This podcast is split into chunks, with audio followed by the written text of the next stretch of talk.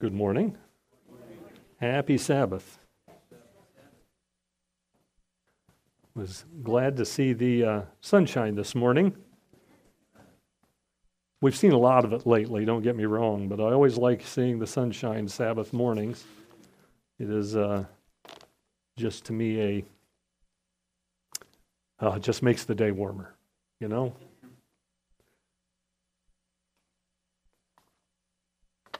Give me just a second here while I get organized. I enjoyed the special music this morning. I uh, closed my eyes. It took me back to 1978, um, Highland Academy. Uh, Elder Hallie Glass would sing, His Eye is on the Sparrow. And uh, just very, very great memories about those days. So I appreciated the, the music. And I, I just want to make a comment about your young people. I don't know what you're feeding them, but they look very healthy. and uh, it was nice to see them uh, taking up the offering this morning. Um, we, we don't have very many young people that tall at our church, but, uh, but you're blessed to have people who are looking out for your young people and are willing to take up offering for their, for their programs. Um, Let's begin this morning by having a word of prayer before we start. I'm just going to kneel. Please remain seated.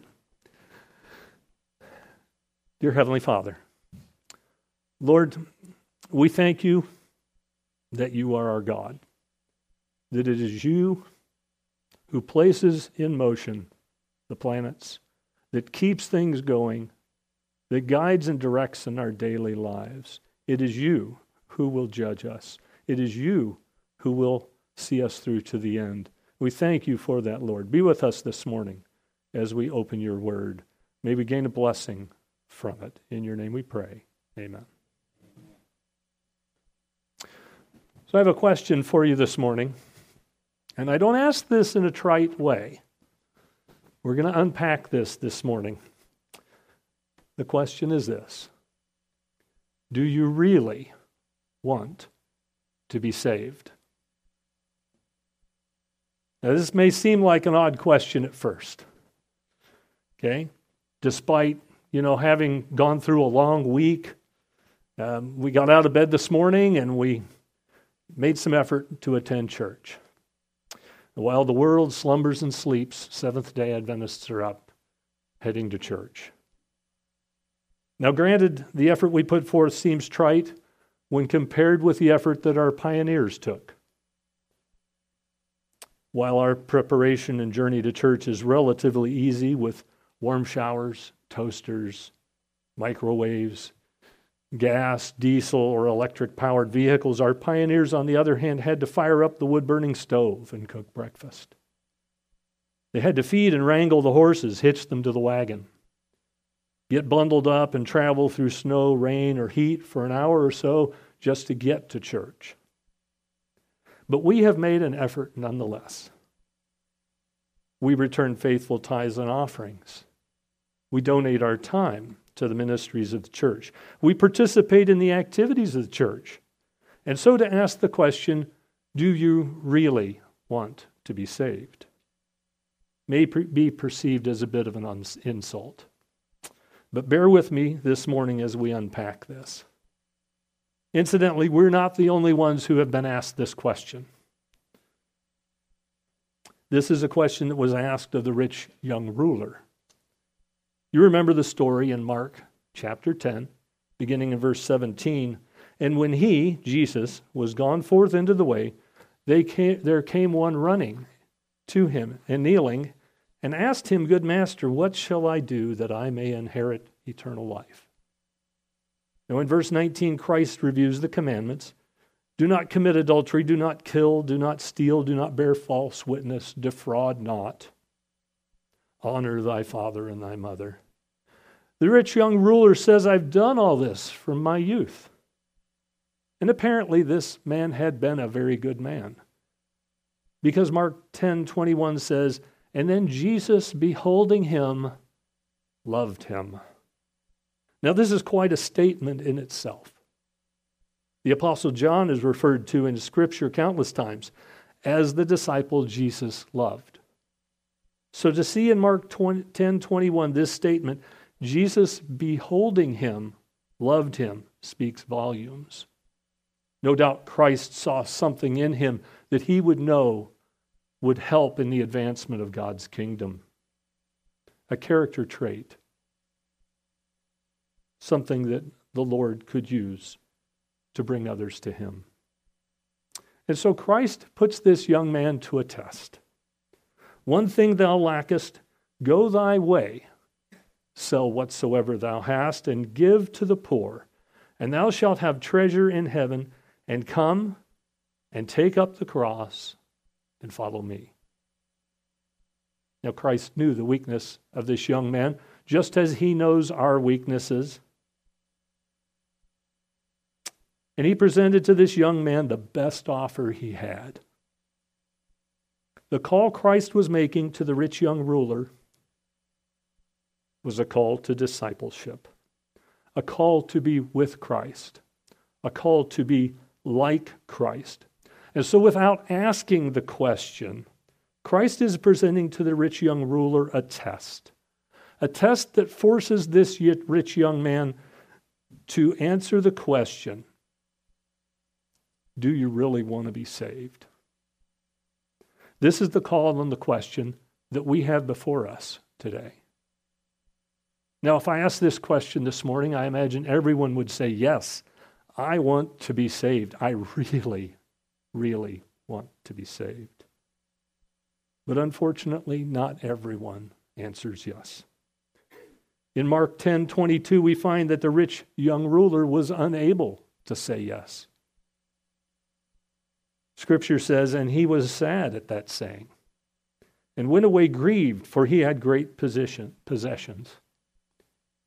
The Lord knew what it was that was standing between the rich young ruler and the kingdom. Do you really want to be saved? Maybe we need to take a thoughtful look at what that might mean. Let's look at 1 John 3, verse 2.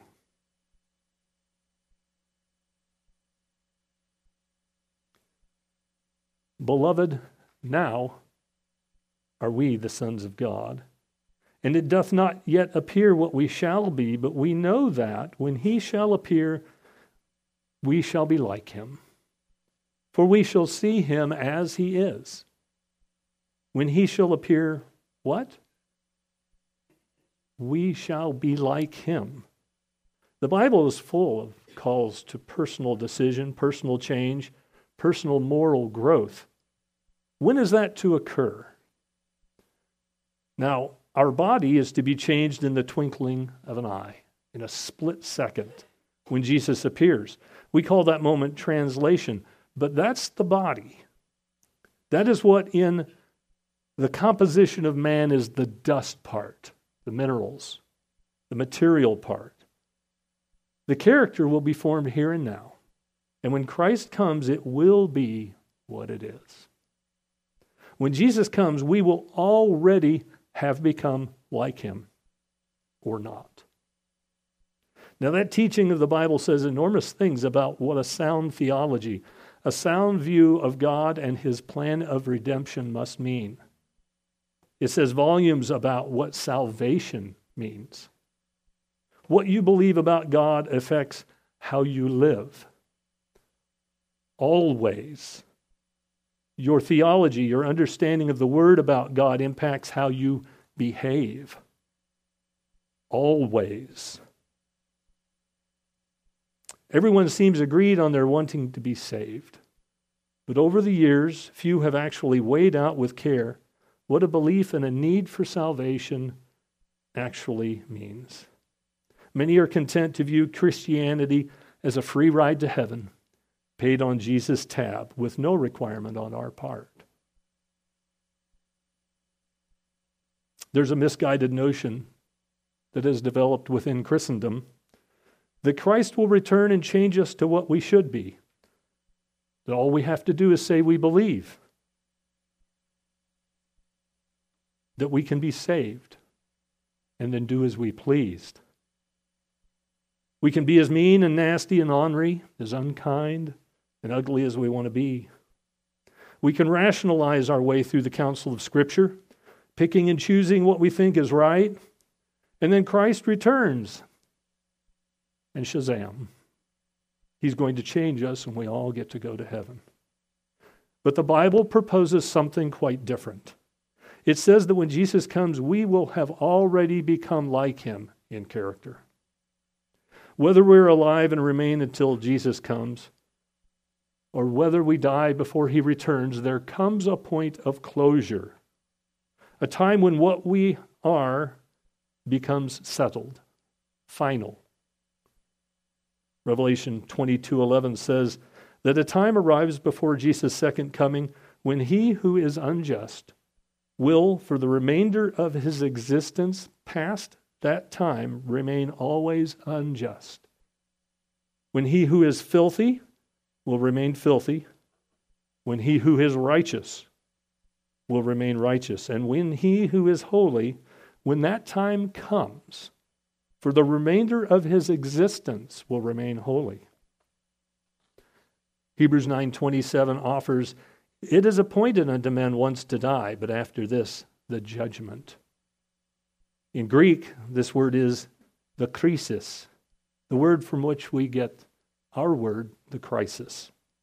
We're fast approaching the second coming, the time when Jesus appears, and those who have learned to be uh, like him, as Revelation 14:4 says, will follow the Lamb wherever he goes. How do we get there?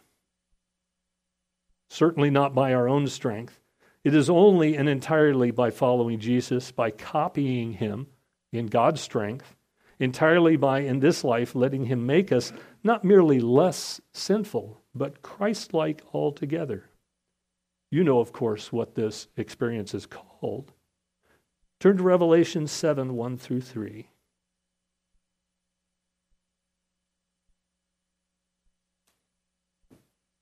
Are we there?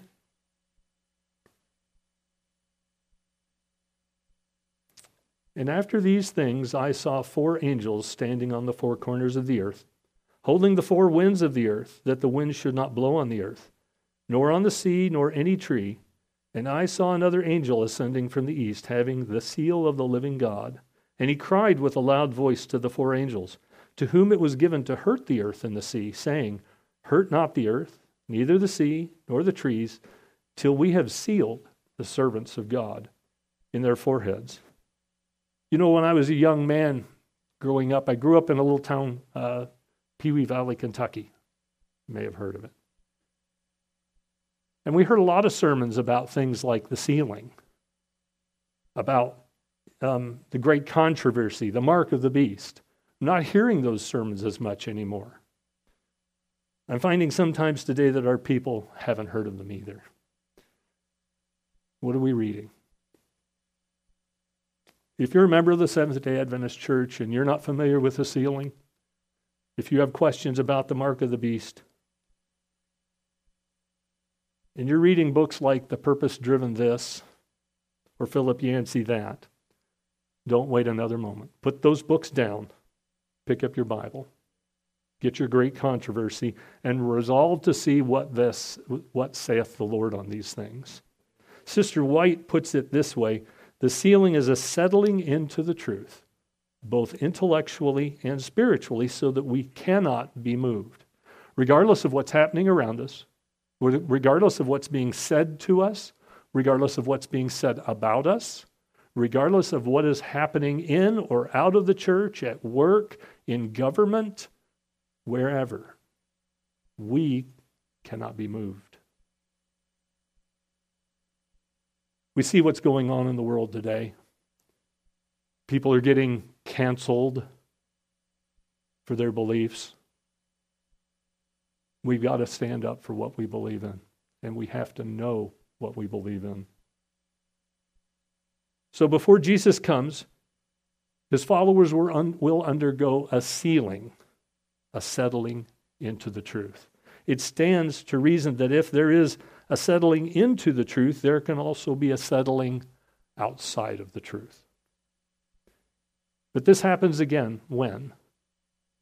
Before Jesus comes. So this has to happen when we're alive, settling into is an enlightening phase. It's a process, a process of character development, a process of personal change. It requires transformation, hard decisions, gut wrenching decisions, a realignment from one kingdom to another. To facilitate the sealing, there's a change that must happen. Genesis 3:15 says, "And I will put enmity between thee and the woman, between thy seed and her seed." At the fall, the status between us and Satan was changed. A new alliance was formed between the devil and the humans. The kingdom of selfishness gained some advocates. But God promised he would intervene. He would change his people. But this is not a passive thing. Philippians 2 12 and 13 says, Work out your salvation with fear and trembling, for it is God which worketh in you both to will and to do of his good pleasure. This working out of our salvation is a cooperation. God does his part, and we do our part. While we are all too willing to be saved, some run for cover when they hear about this work that needs to be done this cooperative aspect in the plan of salvation.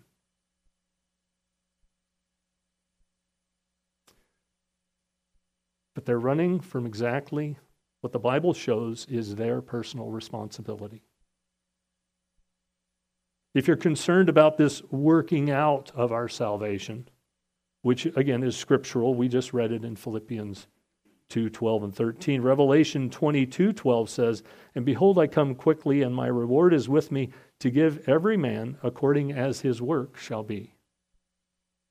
Ellen White discusses this change that has to occur in the great controversy, page 506. God declares, I will put enmity. This enmity is not naturally entertained. When man transgressed the divine law, his will became evil, and he was in harmony and not at variance with Satan. There exists naturally no enmity between sinful man and the originator of sin. Both became evil through apostasy. It is the grace of Christ that implants in the soul that which creates in man enmity against Satan. Without this converting grace and renewing power, man would continue the captive of Satan, a servant ever ready to do his bidding. You know, when we're talking about wanting to be saved. We're not just looking at the far end of eternity. Okay? We're not talking about, you know, what's going to happen in a few years. We're also talking about the environment we want to live in eternity. You know that when you give your soul and your heart to the Lord and you decide to do His will, eternity starts for you that day. We're talking about the kind of behavior we want to experience for all eternity. We're talking about the kind of behavior we ourselves will exhibit for all of eternity. We're talking about a kingdom, a way of life, a mode of existence that we are committed to for all eternity. In fact, when we say we want to be saved, we're really talking about the kind of behavior we want to model here and now a behavior that we will continue in for all eternity. We have to ask ourselves then what claim am I making here and now? And am I making it convincingly? Because if I support God's plan to govern the universe this way for all eternity, and I plan to live in such an environment for all eternity, and I am committed to living that kind of unselfish behavior for all eternity, if I'm looking to make a case for that kind of living for all eternity, if I'm desiring to model now the behavior that I believe we should all live in for all eternity, then what am I saying? I have to be saying that I'm committed to heaven doing something to me here and now, to God changing my basic moral alignment. I'm saying that I want my life here and now to be a window into a different kind of world. In short, you cannot say that you want to be saved, that you really want to become unselfish and stay that way for all eternity, and then live in the here and now without respect to that. You cannot just push off the implications to some vague time in the future. You have to live today as you plan to live for all eternity. Because how you live today, with all that's going on around us, with the challenges and the conflicts occurring both locally and globally, both inside and outside the church, and the effects and how the effects and both inside and outside the church the decision will affect how you live and the credibility of the message that you give to others. You have to live this way, or your witness is worthless. So, why would we not want to do this? Why would we want to hold on to our bad habits? Why would we want to hold? I, I remember it just popped into my head. I remember seeing a t shirt once that said, I love my bad attitude. Why, why, why, why would we want to do that? If we're Christians, if we're committed to Christ, why not partner with God to live the life He requires? Could it be that somehow we have been sucked into a short sighted view of the gospel? Many times we sabotage God's work by downplaying our distinctive Adventist beliefs. Someone asks, What do you believe in? Well, I believe pretty much what you believe. We don't want to talk about the health message or Ellen White or the judgment. We try to assure people we're just like them. Is that what the world needs? Is that what the world's looking for? Something that mirrors what every other church has? Something, for lack of a better word, is average. You know, I was dating my wife at Southern Adventist University.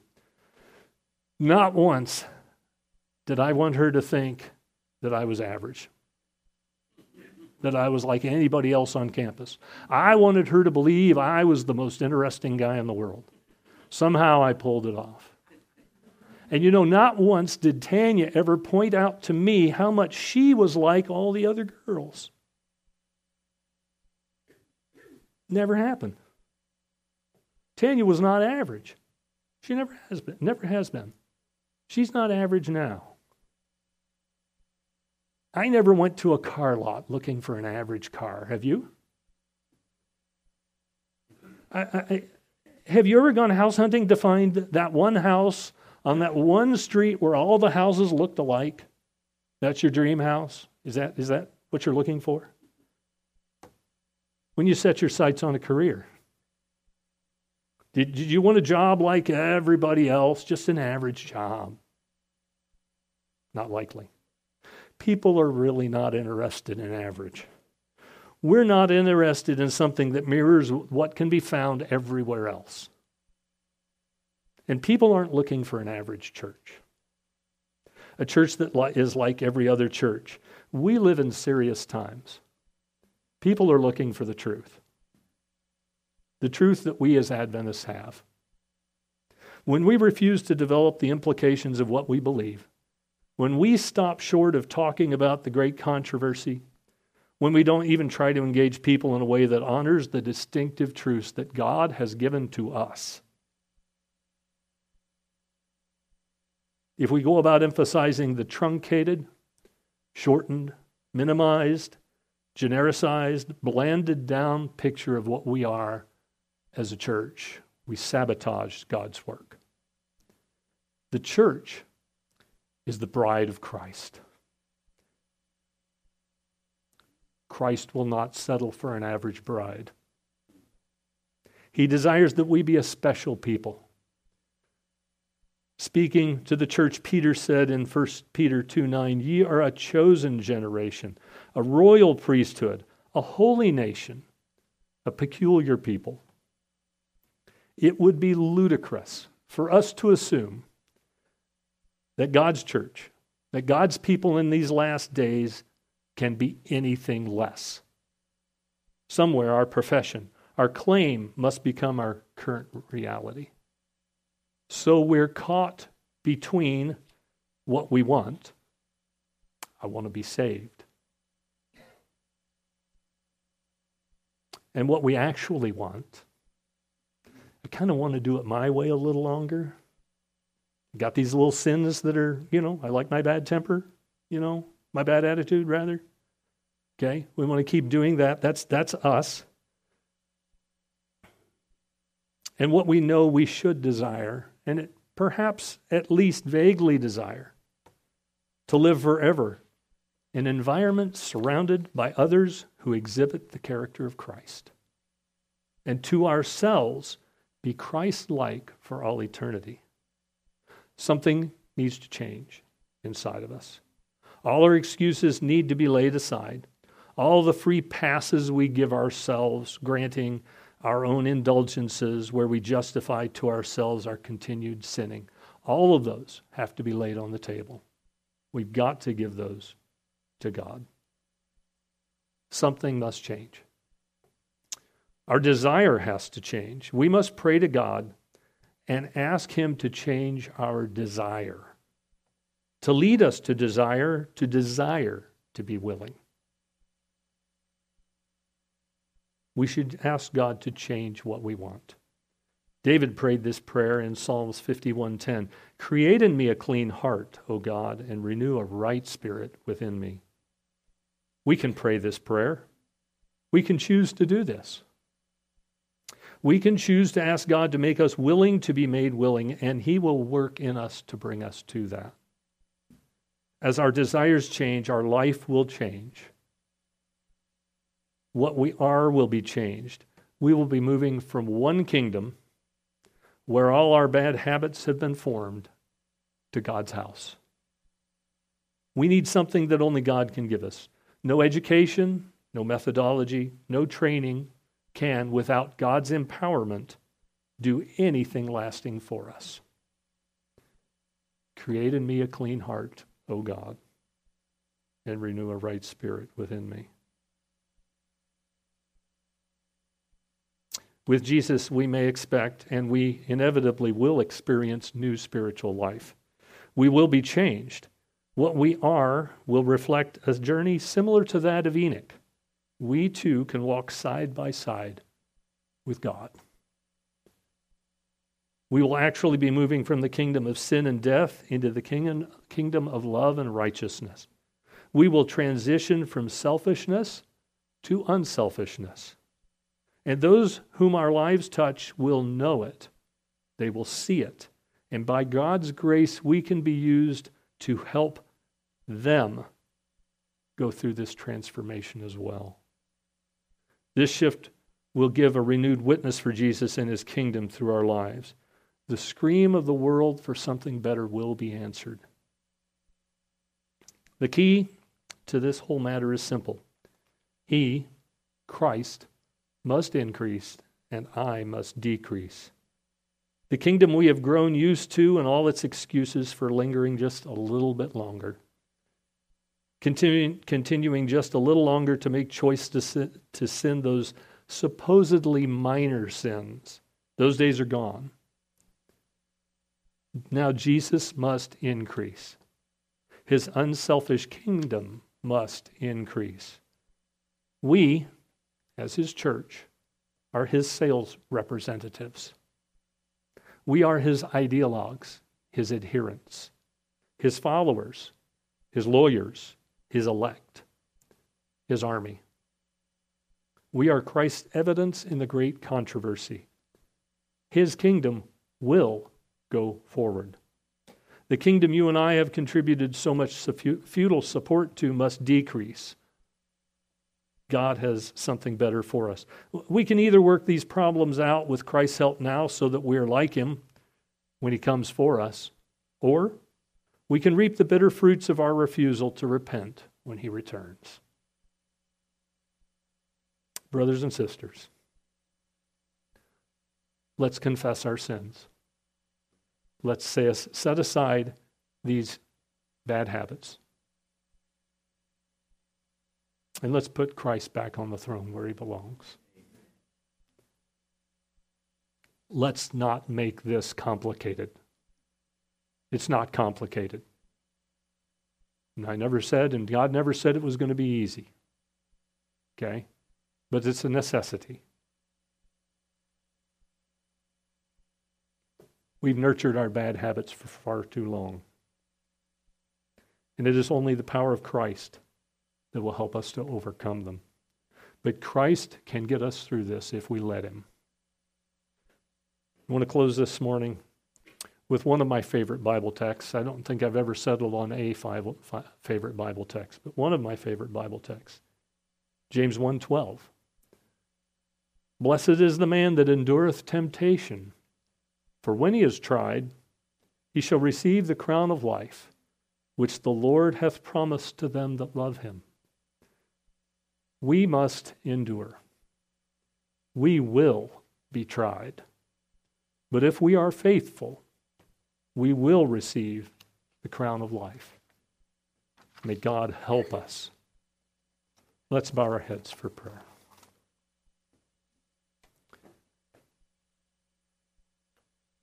Dear Heavenly Father, we thank you that you are willing to work with us. Sinful and difficult though we may be, Lord, help us to hear you speaking this morning. Not the words that I have said, but the words that you have said. Help us to take this to heart, to help one another through this journey, to be ready for that day when you return. In Jesus' name, amen.